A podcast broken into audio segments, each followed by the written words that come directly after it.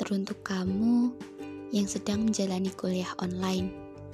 Sekarang waktunya cuti bersama ya. Walau tugas tetap jalan. Meskipun lelah, harus tetap semangat ya. Karena Imam Syafi'i pernah berkata, Barang siapa belum pernah merasakan pahitnya menuntut ilmu walau sesaat, ia akan menelan hinanya kebodohan sepanjang hidupnya. Apa pun hasilnya nanti, tetaplah berusaha dan jangan lupa bersyukur.